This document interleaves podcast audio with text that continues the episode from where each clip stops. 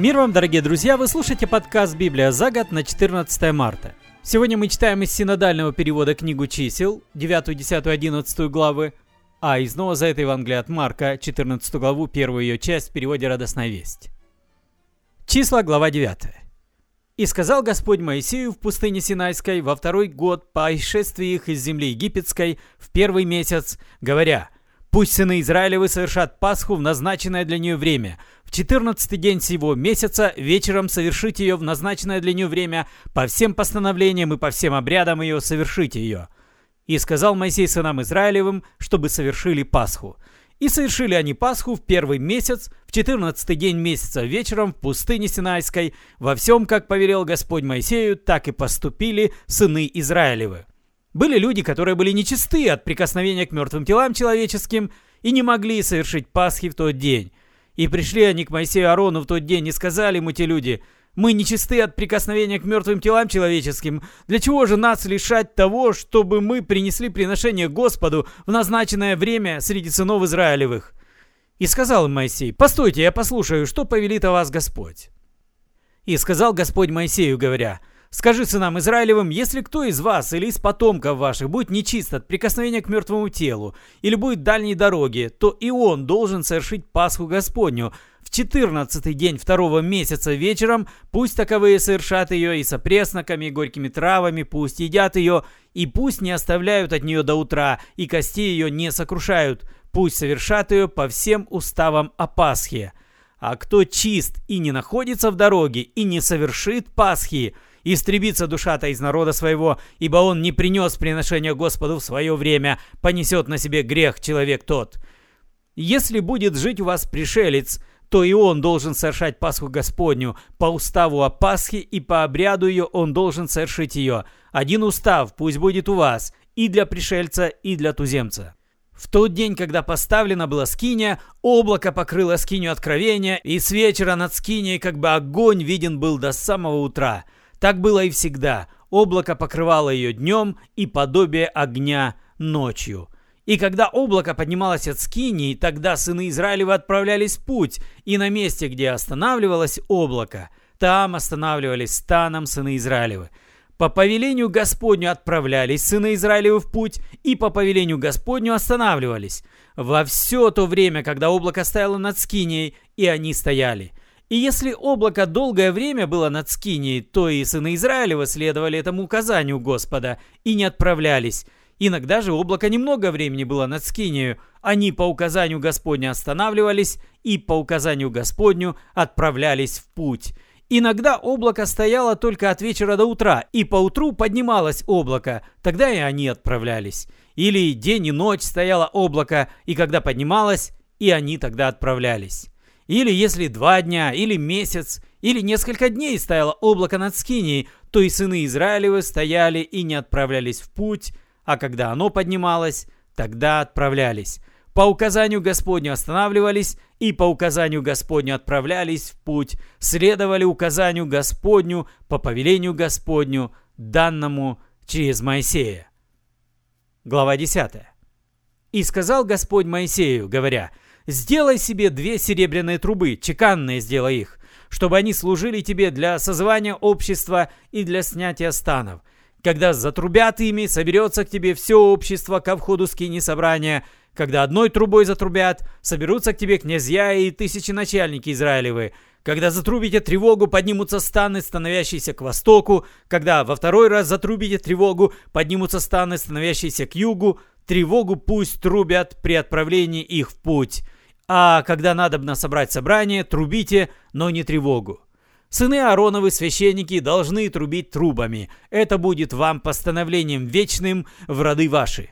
И когда пойдете на войну в земле вашей против врага, наступающего на вас, трубите тревогу трубами, и будете воспомянуты перед Господом Богом вашим, и спасены будете от врагов ваших. И в день веселья вашего, и в праздники ваши, и в новомесячие ваши трубите трубами при всесожжениях ваших и при мирных жертвах ваших, и это будет напоминанием о вас пред Господом, пред Богом вашим. Я Господь Бог ваш». Во второй год, во второй месяц, в двадцатый день месяца поднялось облако от скини откровения, И отправились сыны Израилевы по станам своим из пустыни Синайской, и остановилось облако в пустыне Фаран. И поднялись они в первый раз по повелению Господню, данному через Моисея. Поднято было, во-первых, знамя стана сынов Иудиных по ополчениям их, над ополчением их на сон сын Аминадава, и над ополчением колена сынов Исахаровых Нафанаил сын Суара, и над ополчением колена сынов Завлоновых Елиав сын Хилона. И снята была скиня, и пошли сыны Герсоновы, и сыны Мирариины, носящие скинию. И поднято было знамя стана Рувимова по ополчениям их, и над ополчением его Елицур, сын Шедиура, и над ополчением колена сынов Симеоновых Шелумиил, сын Цуришаддая, и над ополчением колена сынов Гадовых Елиасав, сын Регуила.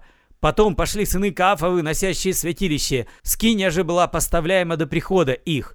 И поднято было знамя стана сынов Ефремовых по ополчениям их, и над ополчением их Елишама, сына Миуда, и над ополчением колена сынов Манассиных Гамалиил, сын Педацура, и над ополчением колена сынов Вениаминовых Авидан, сын Гедеония, Последним из всех станов поднято было знамя стана сынов Дановых с ополчением их, и над ополчением их Ахизер, сына Мишадая, и над ополчением колена сынов Асировых Пагиил, сын Охрана, и над ополчением колена сынов Нефалимовых Ахира, сын Янана. Вот порядок шествия сынов Израилевых по ополчениям их.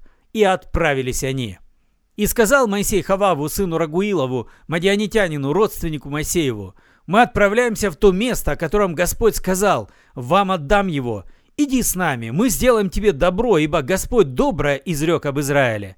Но он сказал ему, не пойду, я пойду в свою землю и на свою родину. Моисей же сказал, не оставляй нас, потому что ты знаешь, как располагаемся мы станом в пустыне, и будешь для нас глазом. Если пойдешь с нами, то добро, которое Господь сделает нам, мы сделаем тебе. И отправились они от горы Господней на три дня пути, и ковчег завета Господня шел перед ними три дня пути, чтобы усмотреть им место, где остановиться. И облако Господне осеняло их днем, когда они отправлялись из стана. Когда поднимался ковчег в путь, Моисей говорил, «Восстань, Господи, и рассыплются враги твои, побегут от лица твоего, ненавидящие тебя». А когда останавливался ковчег, он говорил, «Возвратись, Господи, к тысячам и тьмам Израилевым». Глава 11. Народ стал роптать вслух Господа, и Господь услышал, и воспламенился гнев его, и возгорелся у них огонь Господен, и начал истреблять край стана. И возопил народ к Моисею, и помолился Моисей Господу, и утих огонь. И нарекли имя месту сему Тавера, потому что возгорелся у них огонь Господен. Пришельцы между ними стали обнаруживать прихоти, а с ними и сыны Израилева сидели и плакали и говорили, «Кто накормит нас мясом? Мы помним рыбу, которую в Египте мы ели даром, огурцы и дыни, и лук, и репчатый лук, и чеснок, а ныне душа наша изнывает, ничего нет, только манна в глазах наших!» Манна же была подобна кориандровому семени, видом как бдолах, Народ ходил и собирал ее, и молол в жерновах или толок в ступе, и варил в котле, и делал из нее лепешки. Вкус же ее подобен был вкусу лепешек с елеем. И когда роса сходила на стан ночью, тогда сходила на него и манна. Моисей слышал, что народ плачет в семействах своих, каждую дверь шатра своего. И сильно воспламенился гнев Господен, и прискорбно было для Моисея. И сказал Моисей Господу, «Для чего ты мучишь раба твоего? И почему я не нашел милости пред очами твоими, что ты возложил на меня бремя всего народа сего? Разве я носил в чреве весь народ сей? И разве я родил его, что ты говоришь мне, неси его на руках твоих, как нянька носит ребенка в землю, которую ты с клятвой обещал отцам его?» Откуда мне взять мясо, чтобы дать всему народу всему? Ибо они плачут предо мной и говорят, дай нам есть мясо. Я один не могу нести всего народа сего, потому что он тяжел для меня. Когда ты так поступаешь со мною, то лучше умертви меня, если я нашел милость пред очами твоими, чтобы мне не видеть бедствия моего. И сказал Господь Моисею, Собери мне семьдесят мужей старейшин Израилевых, которых ты знаешь, что они старейшины, надзиратели его, и возьми их к скине собрания, чтобы они стали там с тобою. Я сойду и буду говорить там с тобою, и возьму от духа, который на тебе, и возложу на них, чтобы они несли с тобою бремя народа, а не один ты носил. Народу же скажи, очистите к завтрашнему дню, и будете есть мясо, так как вы плакали вслух Господа и говорили, кто накормит нас мясом, хорошо нам было в Египте, то и даст вам Господь мясо, и будете есть. Не один день будете есть, не два дня, не пять дней, не десять дней и не двадцать дней, но целый месяц, пока не пойдет оно из ноздрей ваших и не сделается для вас отвратительным за то, что вы презрели Господа, который среди вас, и плакали перед Ним, говоря, «Для чего было нам выходить из Египта?» И сказал Моисей, «Шестьсот тысяч пеших в народе сем, среди которого я нахожусь, а ты говоришь, я дам им мясо и будут есть целый месяц». Заколоть ли всех овец и волов, чтобы им было довольно, или вся рыба морская соберется, чтобы удовлетворить их? И сказал Господь Моисею, разве рука Господня коротка? Ныне ты увидишь, сбудется ли слово мое тебе или нет. Моисей вышел и сказал народу слова Господни, и собрал семьдесят мужей старейшин народа, и поставил их около скинии. И сошел Господь в облаке, и говорил с ним, и взял от духа, который на нем, и дал семидесяти мужам старейшинам. И когда почил на них дух, они стали пророчествовать, но потом перестали. Двое мужей оставались в стане, одному имя Елдат, а другому Мадад, но и на них почил дух, и они пророчествовали в стане. И прибежал отрок и донес Моисею и сказал, «Елдат и Мадад пророчествуют в стане!» В ответ на это Иисус, сын Навин, служитель Моисея, один из избранных его, сказал, «Господин мой Моисей, запрети им!» Но Моисей сказал ему, «Не ревнуешь ли ты за меня?» О, если бы все в народе Господнем были пророками, когда бы Господь послал Духа Своего на них!» И возвратился Моисей в стан, он и старейшины Израилевы. И поднялся ветер от Господа, и принес от моря перепелов, и набросал их около стана на путь дня по одну сторону, и на путь дня по другую сторону около стана, на два почти локтя от земли. И встал народ, и весь тот день, и всю ночь, и весь следующий день собирали перепелов. И кто мало собирал, тот собрал десять хомеров, и разложили их для себя вокруг стана. Мясо еще было в зубах их, и не было еще съедено, как гнев Господень возгорелся на народ, и поразил Господь народ весьма великой язвой. И нарекли имя месту сему Киброд-Гаттава, ибо там похоронили прихотливый народ. От Киброд-Гаттавы двинулся народ Васиров и остановился в Асерофе.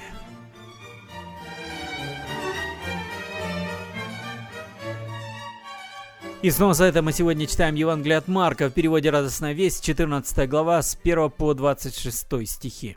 Через два дня наступала Пасха и праздник пресных хлебов. Старшие священники и учителя закона искали способ тайком схватить Иисуса и убить. Но только не в праздник, говорили они, как бы не было смуты в народе. Когда он был в Вифании в доме прокаженного Симона, туда вошла во время пира женщина с алебастровым сосудом, полным драгоценного чистого нарда – и, разбив сосуд, вылила благовоние ему на голову.